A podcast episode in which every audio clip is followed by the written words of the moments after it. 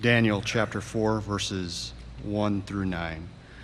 King Nebuchadnezzar, to all peoples, nations, and languages that dwell in all the earth, peace be multiplied to you. It has seemed good to me to show the signs and wonders that the Most High God has done for me. How great are his signs, how mighty his wonders. His kingdom is an everlasting kingdom, and his dominion endures from generation to generation. I, Nebuchadnezzar, was at ease in my house and prospering in my palace. I saw a dream that made me afraid. As I lay in bed, the fancies and the visions of my head alarmed me. So I made a decree that all the wise men of Babylon should be brought before me, that they might make known to me the interpretation of the dream. Then the magicians, the enchanters, the Chaldeans, and the astrologers came in, and I told them the dream but they could not make known to me its interpretation. At last, Daniel came in before me, he who was named Belteshazzar, after the name of my God, and in whom is the spirit of the holy gods. And I told him the dream, saying, O Belteshazzar, chief of the magicians, because I know that the spirit of the holy gods is in you, and that no mystery is too difficult for you. Tell me the visions of my dream that I saw and their interpretation. May God apply the reading of this word to our heart. You may be seated.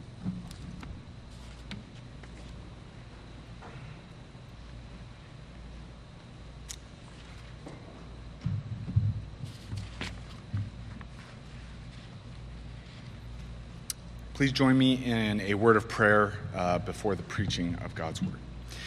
God, we thank you for your worship service so far this day. We pray that as we continue our worship, that we worship you rightly as we learn about you, so that we might worship you better and become more like you, Lord.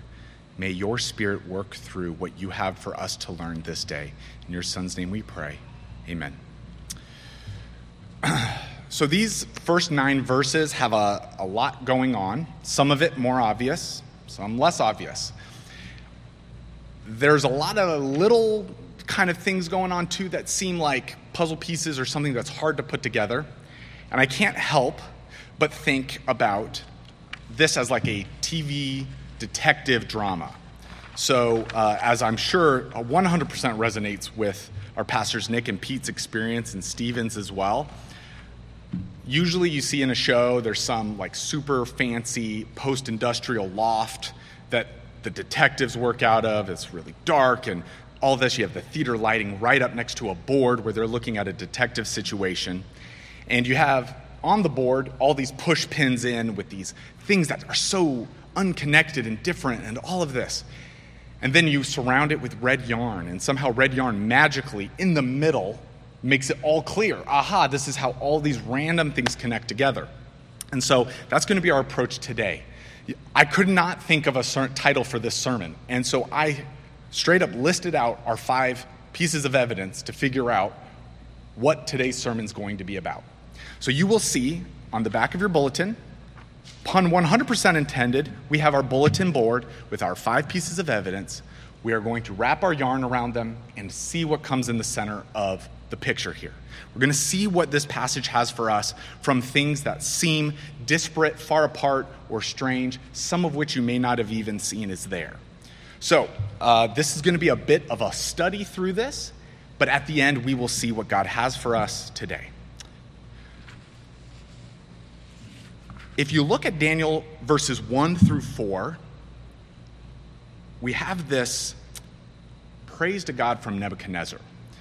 But what you don't see is if you were to compare your Bible, your English version, to the Vulgate, so the Latin scriptures, those verses, first four, or those first three verses, excuse me, would be verses 31 through 33 of Daniel 3.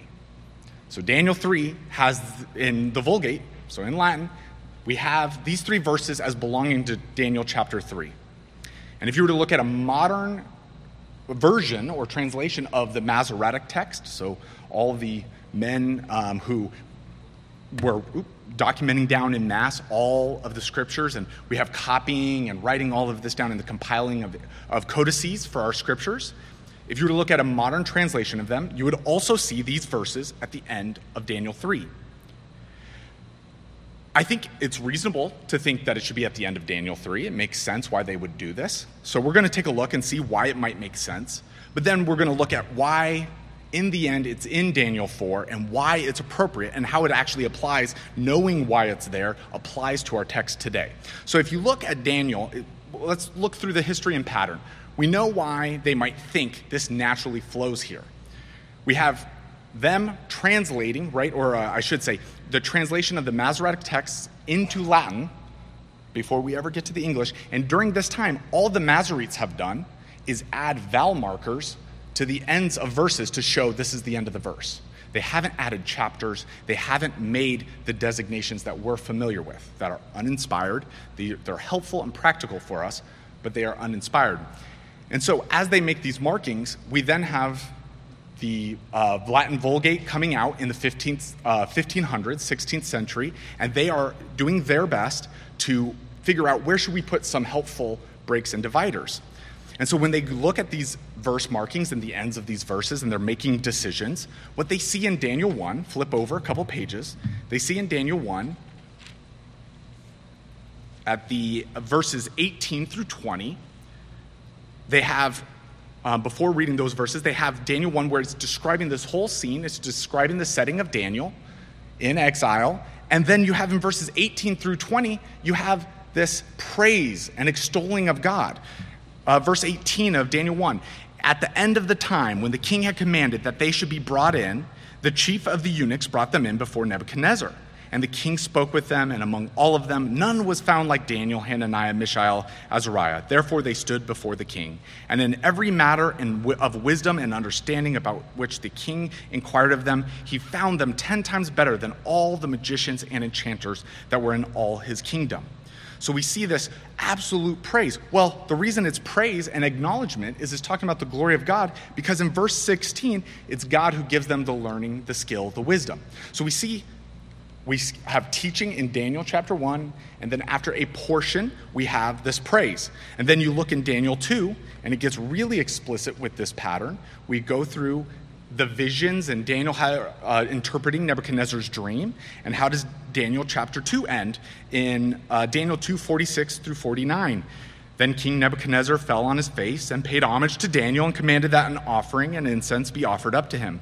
The king answered and said to Daniel, Truly, your God is God of gods and Lord of kings and a revealer of mysteries, for you have been able to reveal the mystery. Then the king gave Daniel high honors, many great gifts, made him ruler over the whole province of Babylon and chief prefect over all the wise men of Babylon. Daniel made a request of Shadrach, Meshach, uh, excuse me, a request of the king, and he appointed Shadrach, Meshach, and Abednego over the affairs of the province of Babylon. But Daniel remained at the king's court. So we have, again, this model of we have all of this teaching from God, and then we have Nebuchadnezzar honoring God, acknowledging that there is Daniel's God who is powerful. And then in Daniel 3, we go through the fiery furnace. He witnesses Jesus Christ himself, the second person of the Trinity, in the fiery furnace with three men he commanded to have killed. And after they have come out acknowledging that there is a God, we see in Daniel 3 at the end of uh, 20, at the end of 3 and 28 through 30, it says, Nebuchadnezzar answered and, and said, Blessed be the God of Shadrach, Meshach, and Abednego, who has sent his angel and delivered his servants, who trusted in him and set aside the king's command, and yielded up their bodies rather than serve and worship any God except their own God. Therefore, I make a decree any people, nation, or language that speaks anything against the God of Shadrach, Meshach, and Abednego shall be torn from limb to from limb, uh, limb from limb, and their houses laid in ruins. For there is no other God who is able to rescue in this way. Then their king, the king promoted Shadrach, Meshach, and Abednego in the province of Babylon. So after that, you then have the verses of Daniel 4 that are in question. If you're trying to make a judgment call, do they go at the beginning or at the end? Well, to this point, we haven't started a portion of, of Daniel, a, a, a story or pericope, a passage of scripture, where it starts with the praise. It's been ending. And if anything, you see it start in verse 1 and where it says, King Nebuchadnezzar, to all peoples and nations and languages that dwell on all the earth. He is making a decree. Hear ye, hear ye. And the verses before in Daniel 3 say there's a decree. But we will see there's actually a seven, about a seven to nine year gap between these things going on. And the reason we know that this belongs in Daniel 4 is because of Daniel 4. So we're going to take a look at that. What we end up having is the Latin Vulgate, they listed this as being a part of chapter 3, continuation of the worship of God. You then have, when the Masoretic codices are then published and printed further and further, you have in the tradition of the church them now using the verse marking in chapters that Latin put in, the Vulgate put in. But then you have the Reformation. And in the Reformation, people can start to look at the scriptures and compare them only against the scriptures. Again, looking more and more at the original languages. And what do we see? We actually see that the two people most known, there might have there are probably others, but two most known who call out this as being in chapter 4, not as the Vulgate would have it in 3, are John Calvin and Martin Luther. Okay, we're a Reformed Baptist church. That's that's as good as gold, right? Well, let's look at why. Why do they think that's the case? So let's jump to the end of chapter 4 of Daniel. And let's look at verses 34 and uh, uh, 34 and 35 of Daniel 4. So Nebuchadnezzar, as we will see later in this sermon series, goes has his dream interpreted. He has his time of insanity, and now he is restored. And, and it says in verse 34 At the end of the days, I, Nebuchadnezzar, lift my eyes to heaven, and my reason returned to me. And I blessed the Most High, and praised and honored him who lives forever. For his dominion is an everlasting dominion, and his kingdom endures from generation to generation. All the inhabitants of the earth are accounted as nothing, and he does according to his will among the host of heaven and among the inhabitants of the earth, and none can stay his hand or say to him, What have you done? you'll see this is very, very similar to what we have at the beginning. It is from the perspective of Nebuchadnezzar. He is decreeing the everlasting nature of God's dominion over, over earth and his glory. And so, what we have is, you may have heard before, it's called an inclusio. And we have an author saying, I'm about to tell you a story or a portion of scripture in the middle. But so you do not get confused, I'm going to say at the beginning what this is about, and I will say at the end what this is about. Do not get lost in this. That is essentially what they're doing. So we know that with this inclusio, we, we have confidence that actually Nebuchadnezzar or uh, Nebuchadnezzar's words and decree in verses 1 through 3 are actually written after the accounts that we're about to read and go through in Daniel 4. So we shouldn't read that as Nebuchadnezzar states all these wonderful things about God that are true and then experiences the following experience, but experiences, but instead this passage is assembled saying, having known what has happened to me, I have worshiped God or I am saying these things about God. From there, within that, knowing that, and as our inclusio, it brings us to the meat of it, which is what's in the middle, and we know its intent. So, this inclusio, it highlights for us, because of the matching, we know that this first few verses, they belong in Daniel 4. And it's significant because if they do not belong in Daniel 4, if they do not go there, it's not an inclusio. At the end, we have Nebuchadnezzar going through this experience and learning. But we're going to look further at why is Daniel written, Daniel 4 written differently than all the rest of Daniel 1 through 3 so far, and the weird tense and tone and change of perspective that we see in Daniel 4 that we don't see in the first three chapters. And so there's a lot of intentional writing and thought process going into why it is this way. And it is to draw your attention to the glory of God who has dominion over an everlasting kingdom that lasts from generation to generation. So then, if we look at the author and we look at who's writing this, you might be tempted to say, well, it's the book of Daniel, it's Daniel. Or you'd say, well, let's look at the first eight, uh, excuse me, let's look at the first 18 verses and see, wait, Nebuchadnezzar is speaking in the first person. Look with me, uh, Daniel 1. It's King Nebuchadnezzar to all peoples. It might sound a bit third person. Then it says, It has seemed good to me to show the signs and wonders that the Most High God has done.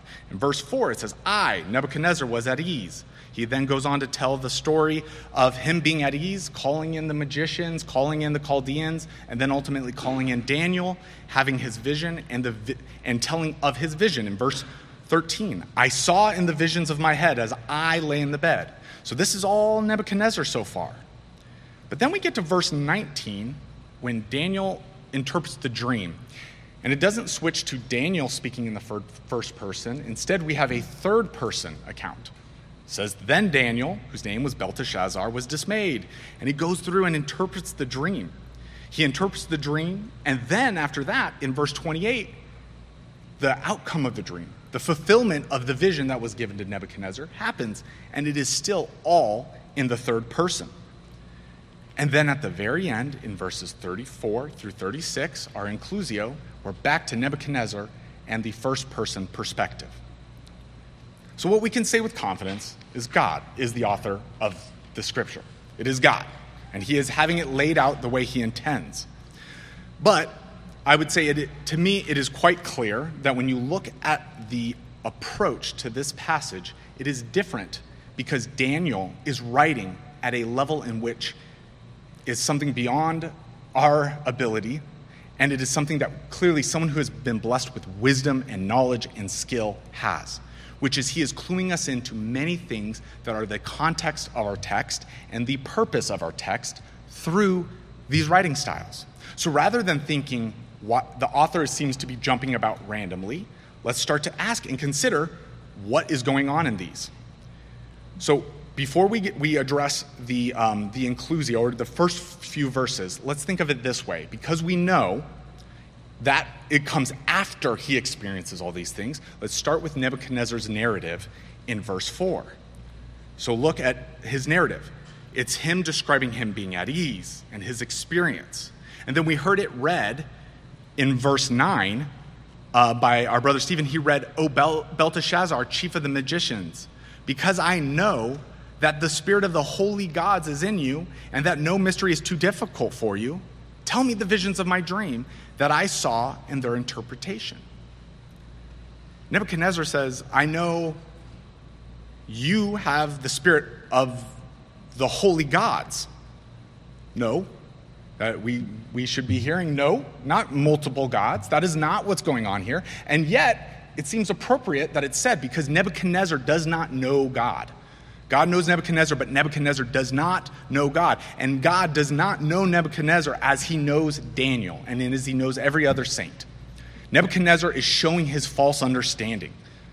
So he lays out this his perspective. We see this perspective. And so we can follow along until the tense change or the perspective change in verse 19. We can see this as Nebuchadnezzar dictating his experience and follow along. But then in verse 19, we change from Nebuchadnezzar and his experience and what he thinks he knows and understands to God and God's perspective and what God knows and says will happen and does happen, and then the actions of God on Nebuchadnezzar. So the, the tense change shouldn't be the, into Nebuchadnezzar saying, and then this is what God did to me.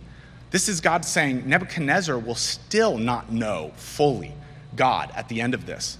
He will be humbled, but I will tell you through my servant Daniel the interpretation of my vision and the actions I will do to humble Nebuchadnezzar. And so it makes sense that it's not from the perspective of Nebuchadnezzar. And then what happens at the end? We get back to his account and we know, okay, he says his account, his reaction after being restored from this humiliation, including then the inclusio to cue us in to the purpose of this, this passage. What does Nebuchadnezzar do? He does what happens when God humbles us, when we receive the actions of God. When God does his action on us, we respond. It is effectual and we respond. God has done his work, and Nebuchadnezzar responds to God.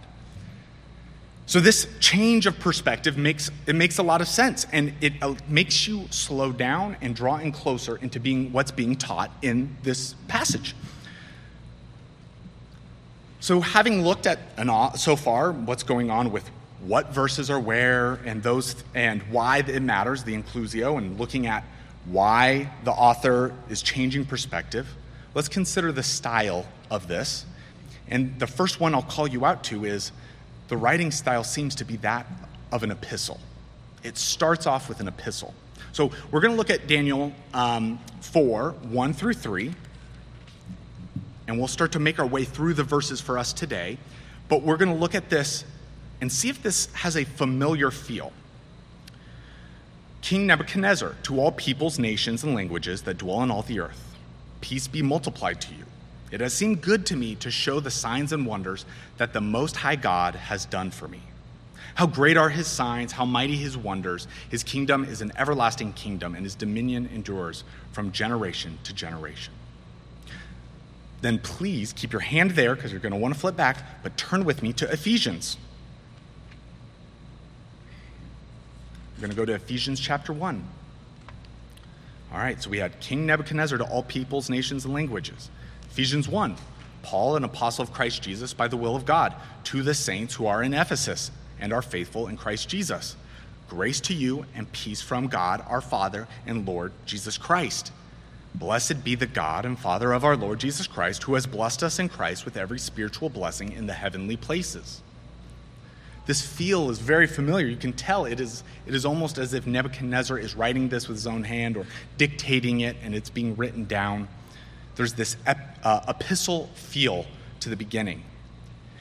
And then it changes into his narrative. His narrative in the next few verses, again, when he is telling his story. He's telling a first person perspective story. Then after that, Daniel's portion, the, or the portion that seems, although it is all documented by Daniel, it, is, it seems as though it's written more as a historical, like almost like a documentary. It is being documented in a historical style, writing what happens, what was said. He said, she said, this is what happened even though it all could be described in a more narrative fashion. And then we end with that epistle again, that epistle feel. And this is not a random collection of styles. No, God is using Daniel and the skill of his writing to highlight again various aspects. The epistle language is very clear. If you took nothing away from this sermon and what we will continue to make way through in the next little bit in this passage, and you only took away the first three verses and said, Well, I don't understand this whole passage clearly, but it says, How great are God's signs and mighty his wonders. His kingdom is an everlasting kingdom, and his dominion endures from generation to generation. You're right, you've got it. You've got it. An epistle is, the style of an epistle is clear. He is writing for the intent of clear knowledge. And then the Nebuchadnezzar account, you're seeing the flaw, the narrative. In the same way, in the rest of the Old Testament, when we look at narrative, we see the experiences of people and the narrative, and we see their flaws and failures. We see their sin before God. And then what do we see in the more documentary style historical approach in the verses 19 up until um, 33? We end up seeing that God does what he does to the sinful men that have been documented in narrative.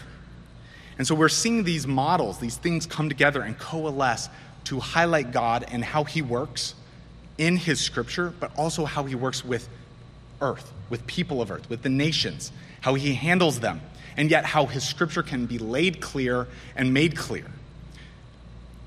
So, in all of this, we again see the glory of God in the the stylistic changes of Daniel 4.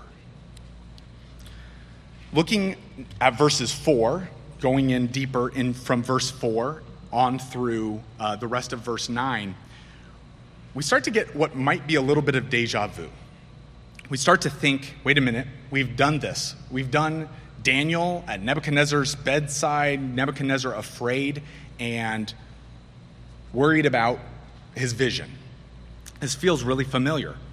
And what do, and what do we see in the first um, few verses of, of the narrative? In verse 4, he was at ease in his house. He has a dream that makes him afraid. And then in verse 6, so I made a decree that all the wise men should be brought before me, that they might make known to me the interpretation of the dream. We've definitely been here before. But then the magicians, the enchanters, the Chaldeans, and the astrologers came in, and I told them the dream. Okay, this is where we now start to see contrast. Nebuchadnezzar this time didn't say, as he did in Daniel 2, You need to tell me what my dream was. I'm not telling you. He's afraid enough. He's telling them the dream, Comfort me. Here's my dream, interpret it. They cannot interpret it. We see in verse 7 Then the magicians, they all come in, the Chaldeans, the astrologers come in. He tells them the dream, but they could not make known to me its interpretation. We've done this before. But hear the tone. You can tell that Nebuchadnezzar has experienced Daniel and the blessing of God through Daniel over and over. And he has a specific experience documented for us in Daniel 2 of his previous vision, and Daniel, or God through Daniel, interpreting the dream. And what do we see in verse 8? At last, Daniel came in before me. He who was named Belteshazzar after the name of my God, and in whom is the spirit of the holy gods, I told him the dream, saying, This time it's not Daniel coming in making a plea to the, to the guard, saying, Hey, can I talk to the king? I can tell him his vision and its interpretation. This time, Nebuchadnezzar says, in his narrative, at last Daniel came before me. It's like all the other magicians and wise men are the necessary checklist items he had to do. I have to call him in. It'd be bad for morale if I don't, you know, bring in all my, you know, VPs or, you know, cabinet when really I've got the guy who I know he's a problem solver. He's the guy who's going to give me the answer I need. So he goes through this list. He finally gets his problem solver in, he gets the interpreter in, and the translator in, and he comes in and he interprets this dream. He translates it from a vision into teaching from God. But this should feel familiar not just because of Daniel 2, but instead, what is it drawing us to? Doesn't this sound like Joseph with Pharaoh? It is the same model. And when we later get to delve into the dream, we will see even more that it is the exact same model. It is the same situation as we had in Exodus describing God and his approach to Pharaoh.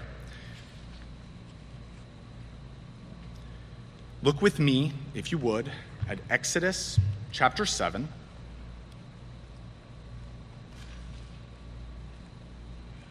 We're going to look at the first five verses. Okay, we're all familiar with the story of, of Joseph interpreting the dream uh, Joseph interpreting Pharaoh's dream. God ends up showing his power through the ability to bless and to take away. We then have Moses later, many years after Joseph, coming in and humbling Pharaoh, just like Nebuchadnezzar needs to be humbled. And so, if we look at Exodus 7 and we look at the first five verses, think about our connections here oh, these, we have a Joseph connection. We now have a Pharaoh and Moses connection. Look at verse, the first five verses. And Yahweh said to Moses, See, I have made you like God to Pharaoh, and your brother Aaron shall be your prophet. You shall speak all that I command you, and your brother Aaron shall tell Pharaoh to let the people of Israel go out of his land. But I will harden Pharaoh's heart. And though I multiply my signs and wonders in the land of Egypt, Pharaoh will not listen to you. Then I will lay my hand on Egypt and bring my hosts, my people, the children of Israel, out of the land of Egypt by great acts of judgment. The Egyptians shall know that I am Yahweh when I stretch out my hand against Egypt and bring out the people of Israel from among them. We just heard it said, I will do my signs and wonders. If we flip back to Daniel 4, how did Nebuchadnezzar address God or speak of God? We see it in verse 2 and verse 3, and then again later in 33 and 34. It has seemed good to me to show the signs and wonders that the Most High God has done for me. Verse 3 How great are his signs, how mighty his wonders. His kingdom is an everlasting kingdom, and his dominion endures from generation to generation. This callback to Exodus, the book of Exodus, is clear, it is consistent with the way God has always talked to his people. I am the Lord your God. I have brought you out of the land of Egypt, right? And remember, who is the audience? Who is Daniel speaking to and teaching to? And what is he dealing with in the time for the people that God is having Daniel speak to? It is a people in ex- exile in a faraway land, away from the promised land, under the oppression of a king who calls himself God, sets up idols, and says, I am the king of this world. I am the power. I am like God. And it requires God to humble him. And so the people of Israel, who are the Judeans, who are in exile, should be comforted by this. They've seen this before, they know how this ends. If you stand before God, you will be humbled, and God will redeem his people. And we see this, and we, they've already been promised this. In the first few chapters of Daniel, we saw God had already promised to redeem his people. And we see it again here in this passage that they know, the Judeans would know the story of the Exodus. It is pointing to, these beginning verses continue to point to explicitly the glory of God and his status above kings of the earth and his sovereignty and glory and dominion, and that no king or any other power can stand before him. But I will read for you Exodus 20, 1 through 3. We read a portion of this as part of our catechism today. Uh, Exodus 20, 1 through 3. God spoke all these words, saying, I am Yahweh your God, who brought you out of the land of Egypt, out of the house of slavery. You shall have no other gods before me. We know it continues on to say that God is a jealous God. He is to be worshiped only. Him and him alone, not Nebuchadnezzar, not others. And so when if we as if we were to be Judeans in exile, or we as Christians here on earth now, can read this and know that this should tie us back to the work God has done by bringing out his people, redeeming his people, and that there are to be no other gods before him because he is a jealous God.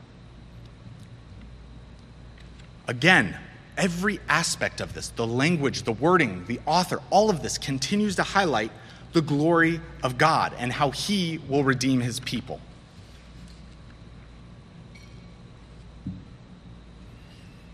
In verses 8 and 9, we see Daniel coming in before Nebuchadnezzar, and Nebuchadnezzar doing what he has done to this point. He realizes and acknowledges something that is true, but clearly a misstatement or something that is said in a way in which some knowledge has been given to him, but not true knowledge of God, not the true saving knowledge of God. Because in verses 8 and 9, when he comes in, it says, At last Daniel came in before me, he who was named Belteshazzar, after the name of my God, and in, in whom is the spirit of the holy gods. And I told him the dream, saying, O Belshazzar, chief of the magicians, because I know that the spirit of the holy gods is in you, and that no mystery is too difficult for you, tell me the visions of my dream that I saw and their interpretation. So here we have our fifth and final pushpin we see verse 8 and verse 9, he uses the word spirit of the holy gods. He says spirit of the holy gods. He's got it close, but wrong. There's not multiple gods of whom God's spirit is blessing Daniel. There is one true God and one true spirit. It is not a spirit of the gods, it is the spirit that is God that is blessing Daniel and being used and working through Daniel to teach the things that God would have taught to Nebuchadnezzar and us today through Nebuchadnezzar's experience. And what is the purpose of the Spirit? What is the power of the Holy Spirit? This is the Holy Spirit who helped create the earth hovering over the waters at the beginning of creation. This is the Holy Spirit that was the power of the apostles testifying to Jesus. Turn with me to John chapter 15.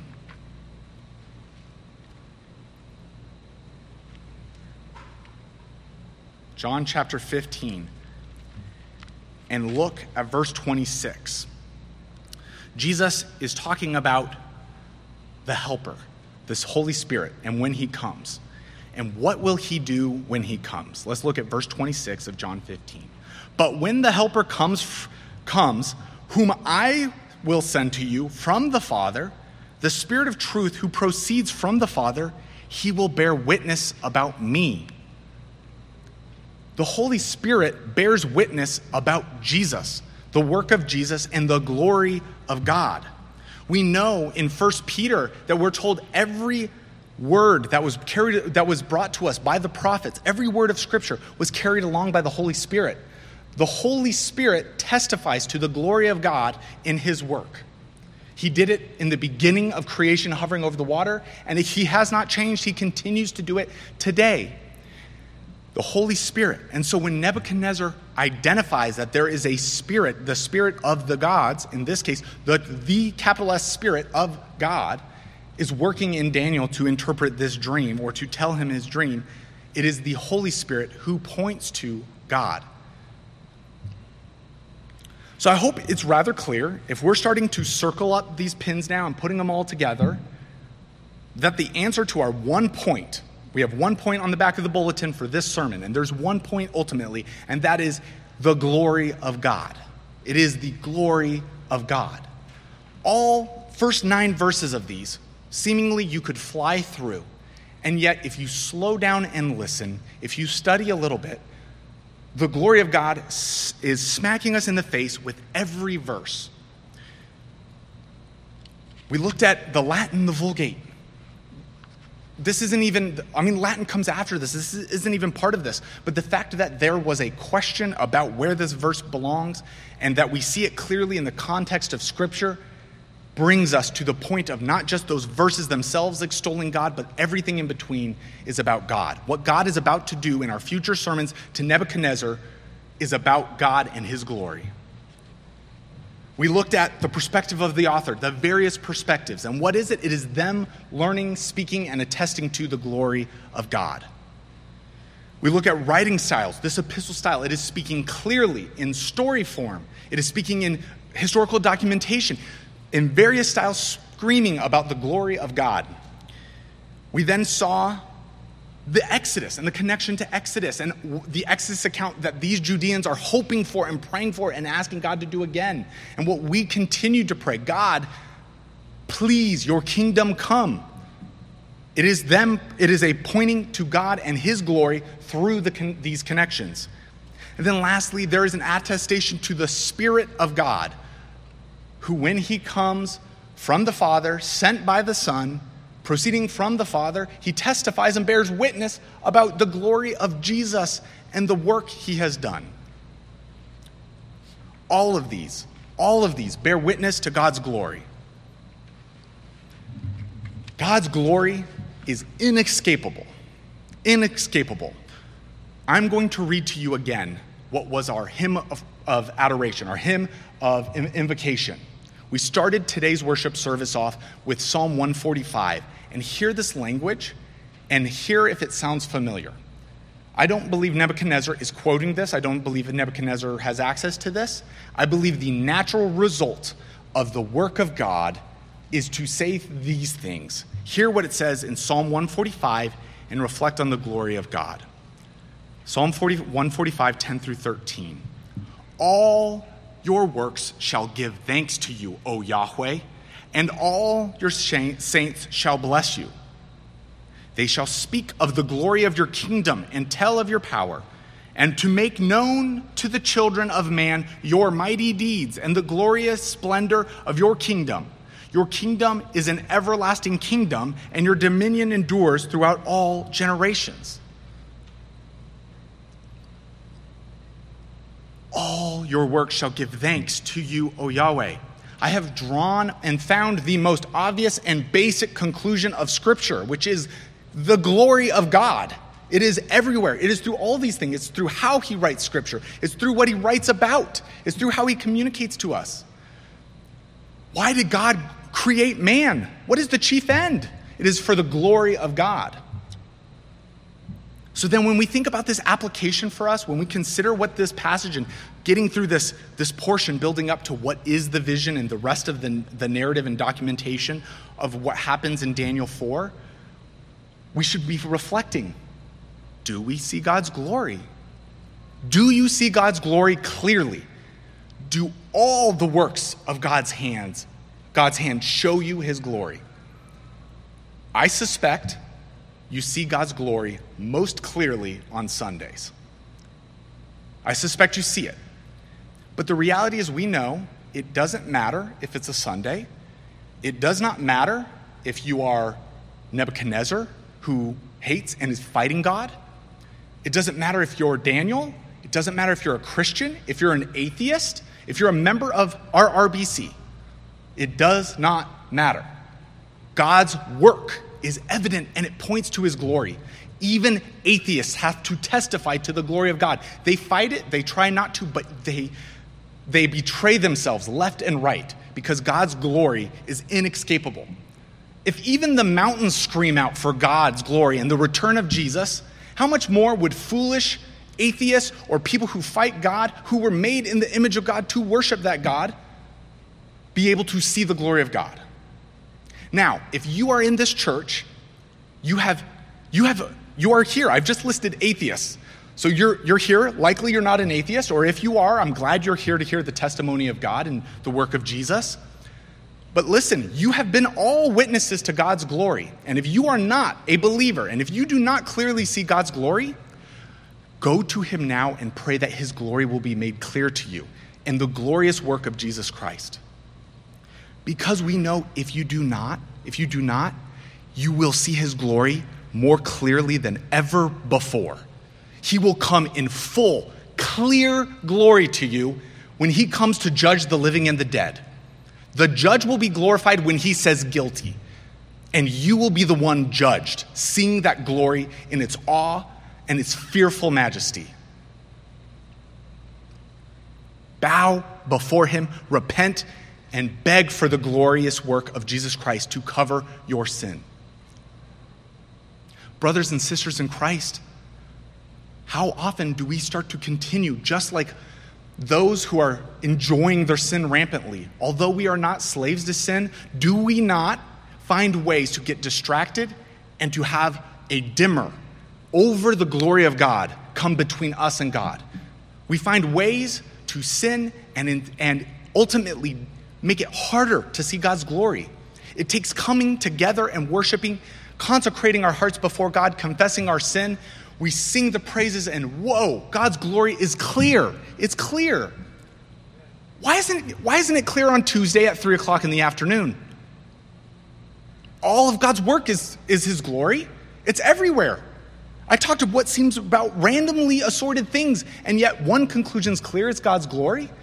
Why on Tuesday at 3 o'clock, or just after that meeting with your boss, or before you go to work, whatever it might be, that confrontation with your children, why is God's glory not clear?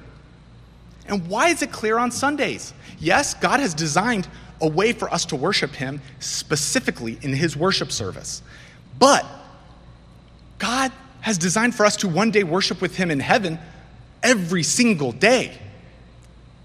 And we are to worship Him every single day now. Although we have a special worship service, why can we not do the things that are the worship of God's glory all the time?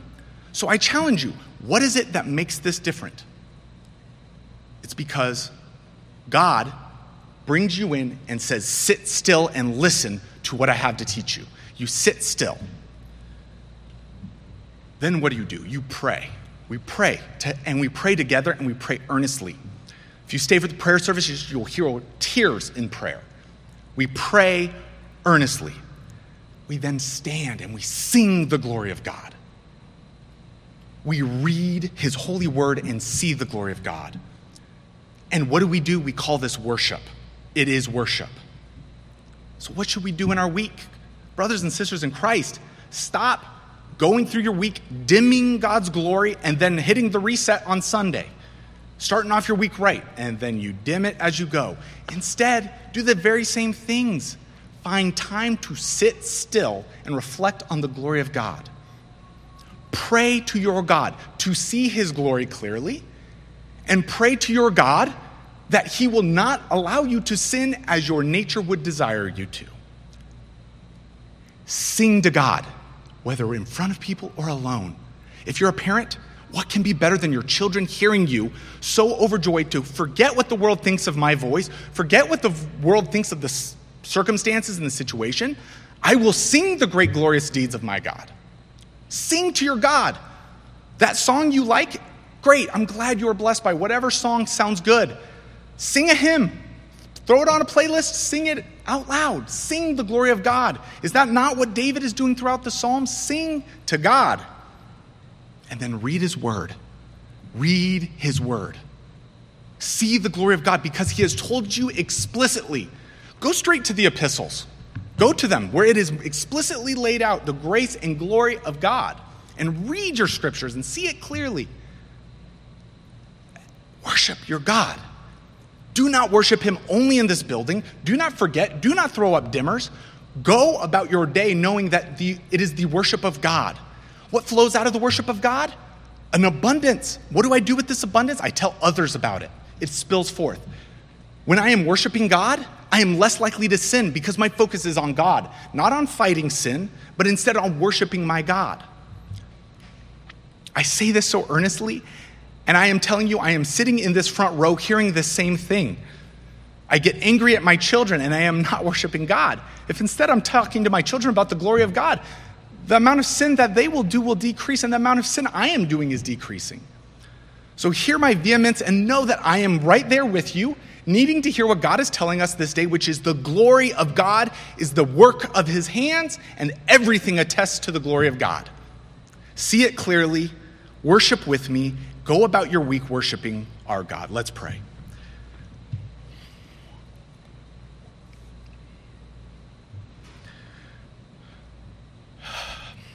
God, you have given us your holy scripture. You have not made it a monotone text that goes from point to point to point, just labeling facts. Lord, instead, you bless us with the beauty of poetry, of song, of different authors, not one person, not one giving of it, Lord, and yet we know it comes from one true living God the capital A author of our scriptures. Thank you for making your scriptures something that we need to struggle and fight through, Lord. Because of that struggle, we look closer and more deeply and pray more earnestly, and we see it. And we see it better and better. And Lord, your glory becomes more evident before us. Thank you. Thank you for your glory. Lord, help us to forget ourselves and instead remember our purpose, which is your glory, Lord.